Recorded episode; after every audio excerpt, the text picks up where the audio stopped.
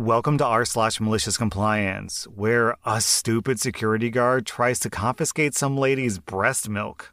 Our next Reddit post is from Onion Soup for the Soul. So, about two months ago, I went to Cuba with my mother. It was an all-inclusive trip, so everything was pretty much provided for by Sunwing. Whenever I travel, I like to bring with me this cute five hundred milliliter glass water bottle with this rubber pink casing that I got while I was in China. Normally, this bottle wouldn't be an issue. There were a few odd times when airport security would check to make sure that it was empty because it was clearly over the one hundred milliliter maximum. But they would always let us go without a hitch. When we were traveling to Cuba, the bottle was checked and given back to us on our way there, but on the way back, it was a completely different story. There were tons of people flying out of that airport the same day as us. So there were like two hundred people waiting to check in at only three check-in counters. When we finally checked in, it had been about two hours since we got there. We were pretty tired from standing, so we wanted to get through the gates as fast as we could, so we took the shortest line in security. There were two people working in each bag check area. At ours, there was a lady looking through the screen displaying the x-ray and a guy in charge of checking suspicious bags. When we put our bags on the conveyor belt, the lady began gesturing to her partner and pointing at her screen. The guy then grabbed my stuff and then carefully shuffled through the bag. But really, he just went for the water bottle because I assume that's what the lady pointed out on the screen. Is this your water bottle? Yes. Okay, I'm gonna confiscate this because it's against the rules to bring this on board. But it's empty. Yes, but it's over one hundred milliliters and that's against the rules. At this point, I was confused, but I didn't want to make a scene and get kicked out. No, that's for liquids. No, it's for the size of the bottle, and it's glass. But we have this bottle, and it's also glass. That's under one hundred milliliters, so it's allowed. At this point, I wasn't sure if he didn't know the rules or something, because every time he answered, he sounded very unsure. Can I see where it states that I cannot bring an empty water bottle over one hundred milliliters with me? The guy grabbed a nearby plaque that labels prohibited items and pointed to a wine bottle. I said, but that's not allowed because it's alcohol. No, because it's a glass bottle over one hundred milliliters. His tone at this point indicated that his real intentions were that he wanted my water bottle because he's really just grabbing arguments out of thin air. At this point, I was just trying to test his nerves. So, if I had a one hundred milliliter glass bottle of alcohol, I could bring it with me? No, because it's alcohol. I said, so is that, referring to the plaque. He said, do you want to take the cover off the bottle before it's sent to be destroyed? He handed the bottle back for me to remove the casing. Keep in mind that there was some more bantering back and forth, basically saying the same thing over and over again. I was really pissed at this point. I really liked that water bottle, and it was clear that the only reason he was confiscating the bottle was because either he or the lady wanted it. So I took the water bottle from his hands. But since the only problem is the size of the glass, I can take everything else. So I stared into his eyes as I removed the lid of the bottle and handed the rest back to him. His face instantly became red with anger, and he aggressively threw the rest into the disposal bin. I now have no use for the cap or the casing, but he now has no use for a bottle with no cap, and that's all that matters. Down in the comments, we have this story from Subtle Glow. I had to sit for forty-five minutes while the T S A in the United States tried to figure out if I was allowed to carry on my breast milk for my three-month-old who was traveling with me. I had purposefully packaged it in individual bags around sixty milliliters each, but because of the overall volume, they were concerned. It wasn't until the little dude got hungry and I whipped out my boob to feed him, making snarky comments like, did you want to confiscate the milk from my breast as well? Did they tell me that it was okay to continue on my flight? Their manager never even got there. Be like, ma'am, you're free to board the plane, but you'll have to leave your boobs with us. And last but not least, we have this story from Deleted. A few years ago, I was at Mumbai Airport going through security. They noticed that I had dollar bills in my bag and told me that taking Indian rupees out of India is prohibited by law. I quickly checked, and sure enough, there was a regulation about not being able to carry over the equivalent of about four hundred US dollars out of India. I had this money left over from my trip, and I'd planned to exchange it once I got home. Security told me they had to confiscate it, and I figured they just wanted the money to share amongst themselves because when I flew through the airport previously, it was never an issue. I told them I'd like to speak to a supervisor, and they gave me some B S excuse about the supervisor not being available right now. I said no problem, I'll wait until he's available, but I'll wait in the terminal. I zipped up my bag, and they told me that I wasn't allowed to go back since I had already technically cleared security. I ignored them, and I told them I was going to use the bathroom while I wait for the supervisor to become available. I went back into the terminal and spent all the money. They didn't chase after me, but when I came back to go through security again, they were pissed, and they still didn't have their supervisor present. They asked me where I hid the money, and I said that I spent it. After that, they proceeded to open up every single pocket in my bag, trying to find something they could confiscate, but they failed miserably. Totally worth it.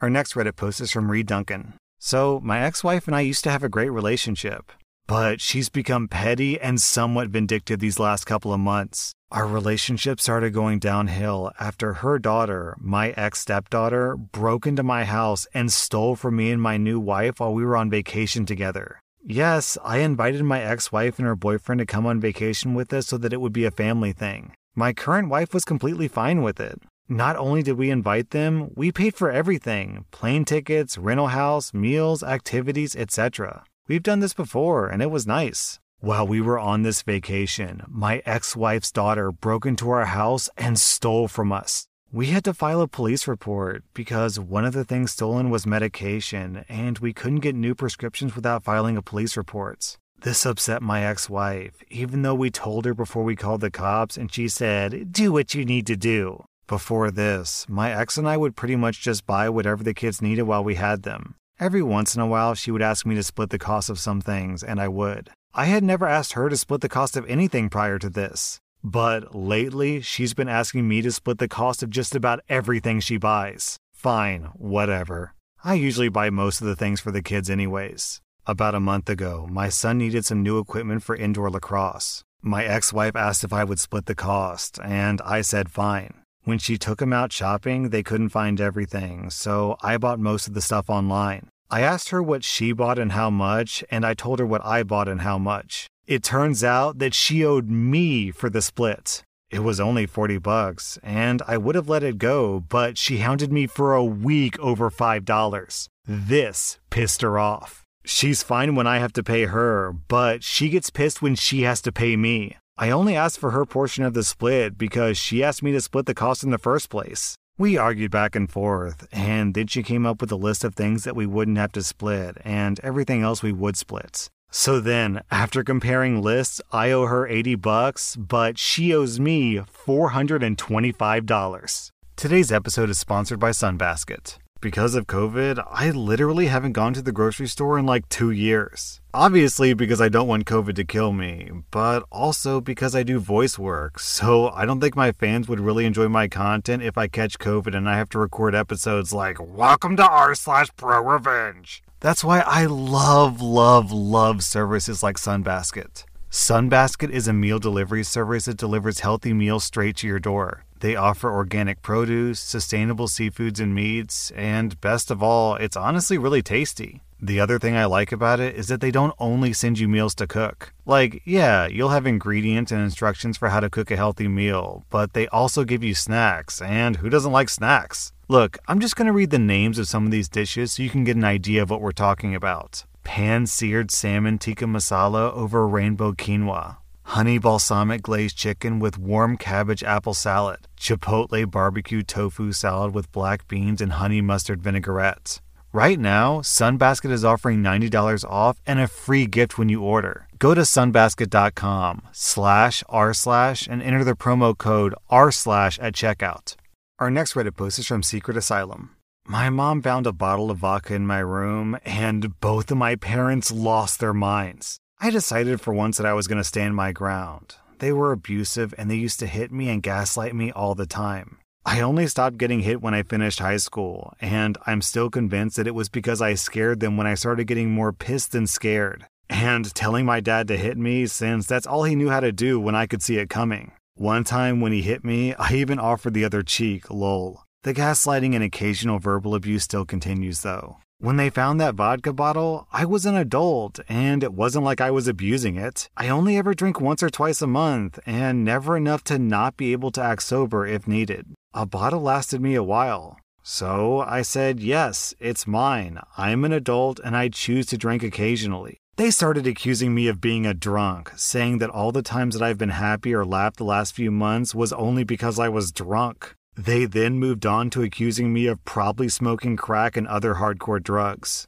They had previously found some weed before, but that's a whole story of its own. They said that I was choosing to be a bad girl who does this stuff when there are good girls who don't. Finally, they said that they were going to cut me off and pull me out of university since they were paying for it, while actively discouraging me from working so I could focus on my studies. My dad had his name on my bank account, and he had previously emptied it of the significant amount of money that I had saved. That money consisted of insurance money that I received when I turned eighteen, and the money that I earned working summers at our family business. They probably planned to do the same thing again.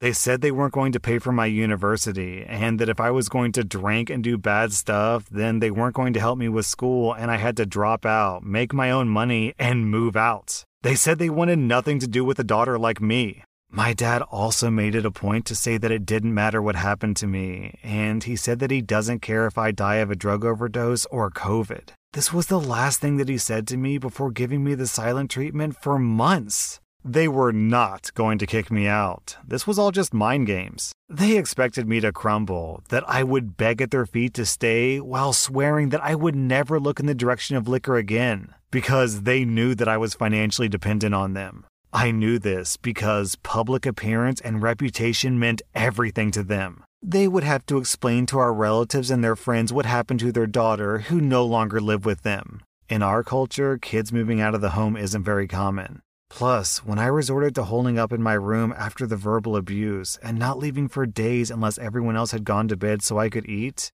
my mom came to me demanding to know if I was going to listen to them and not do bad things ever again, L M A O. They literally wanted me to beg for forgiveness, but I did not beg. I gave her the bare minimum response while holding on to my anger. What they didn't know was that I wasn't just holed up in my room avoiding them until things died down. I was doing what they told me to do. I was making money. Not just any money, but money they had no access to. Over the last few years, I had been writing a book online and posting chapters for people to read for free as a hobby. I was the quiet kid who was a bookworm growing up, and I still am. My mom didn't like how I used to just sit quietly and read instead of interacting with the family that bullied me for being a fat child. She was always telling me to stop reading. My love of reading and not being able to stop daydreaming and creating stories in my head had me turn writing into a hobby. I started writing book in my free time without expecting it to go anywhere, posting it for free on Wattpad. I was content with the little boost that I got from reader comments and votes I got each time that I updated a chapter, even if it was only once every few weeks or months. Even the fans harassing me for updates made me feel good because it told me they enjoyed my writing. Those days that I was hiding in my room were actually spent writing the next few chapters of my book. What I would have lazily spent months writing here and there, I instead wrote in days. I created a Patreon page and posted the new chapters on that before posting an update where I regularly updated new free chapters, informing my readers that they could pay to read chapters early on my Patreon, and that I was going to start uploading multiple times a week there regularly while still providing one free update every week. The next time my mom started writing me about staying in my room, I played along and agreed with her, lying through my teeth that I would never drink again, and that I knew that I was wrong. I knew that I would never make enough to move out and stick it to my parents, but I used the emotions they brought out in me to encourage me to start creating financial stability for myself. I made six hundred dollars in the last ten days of the month. Then I made over three thousand dollars the next month. Then five thousand dollars. The amount that I made each month kept increasing. Last month, I was a few dollars shy of making eleven thousand dollars. This month, I think I might make even more. I wanted to keep my income a secret, but I was happy to tell my mom that I started making money from writing when she asked me what my plans were after I got my undergraduate degree. Because now, the roles were reversed. I was right. They did not intend to kick me out. My mom knew that I was making money from writing, but not how much, only knowing that I said that I would continue to if I started making enough. I have never seen my mom backtrack so fast. But not before attempting a bit of gaslighting, of course. It hadn't clicked for her how much money I was making while, in her eyes, I was just sitting at home on my phone. It only clicked with her when I dropped the news that I'd made sixty thousand dollars since I started earlier this year. Now, my mom is afraid to say anything that will upset me. She did smell weed once, but instead of calling me out on it and searching my room inside and out, she asked me hesitantly if I knew anything, and even ended the conversation by saying, "Oh, it must have been from outside," after I denied it. I'm going to stick around without rocking the boat until I finish my degree, or until I have enough money saved that I'm comfortable losing my parents as a source to turn to for help. My source of income isn't very secure yet, so I'm still cautious about letting it go to my head. Our next Reddit post is from SkyIsGood. When I was in the fire academy, the women's dress code said that our hair had to be worn in a neat bun. I had layered shoulder-length hair, so it was difficult to keep it up neatly all day long. The shorter pieces would stick out of the bun and fall around my face, and my bangs weren't long enough to pin back without using an entire bottle of hairspray. Most of my instructors were understanding and said that as long as my hair was up and my mask could seal to my face, they would consider me to be in dress code. But there was one instructor who said there was no excuse. "We're a paramilitary-type school, so dress code is extremely important." She acknowledged that it wasn't a safety issue, but told me that I had to follow it anyway and that doing my best just wasn't good enough. She wrote me up three times and then called me in for a meeting to inform me that another write-up for the same issue would get me expelled from the program. I looked into the dress code and saw that the men's hair code was much more lenient. It just said that hair must not touch the collar of the shirt or the tops of the ears. So, the night after that meeting, I went to a hair place and told the stylist to do whatever she wanted to my hair as long as it fit those requirements. She was stoked and gave me a really cute pixie cut. The next day, the same instructor tried to write me up, but since I was technically in dress code, she couldn't. The next semester, there was a man with long hair who wore it in a bun instead of cutting it, and the following semester, the dress code was rewritten to be gender neutral. I'm going to be straight with you, O P. I don't know what Fire Academy is. I, I really have no clue. So this whole story, I was just picturing in my head whatever school students go to in the Fire Nation. And then you said that it's a paramilitary type school, which just reinforced that image even more. So flameo, hot man. That was our slash malicious compliance. And if you like this content, be sure to follow my podcast because I put out new Reddit podcast episodes every single day.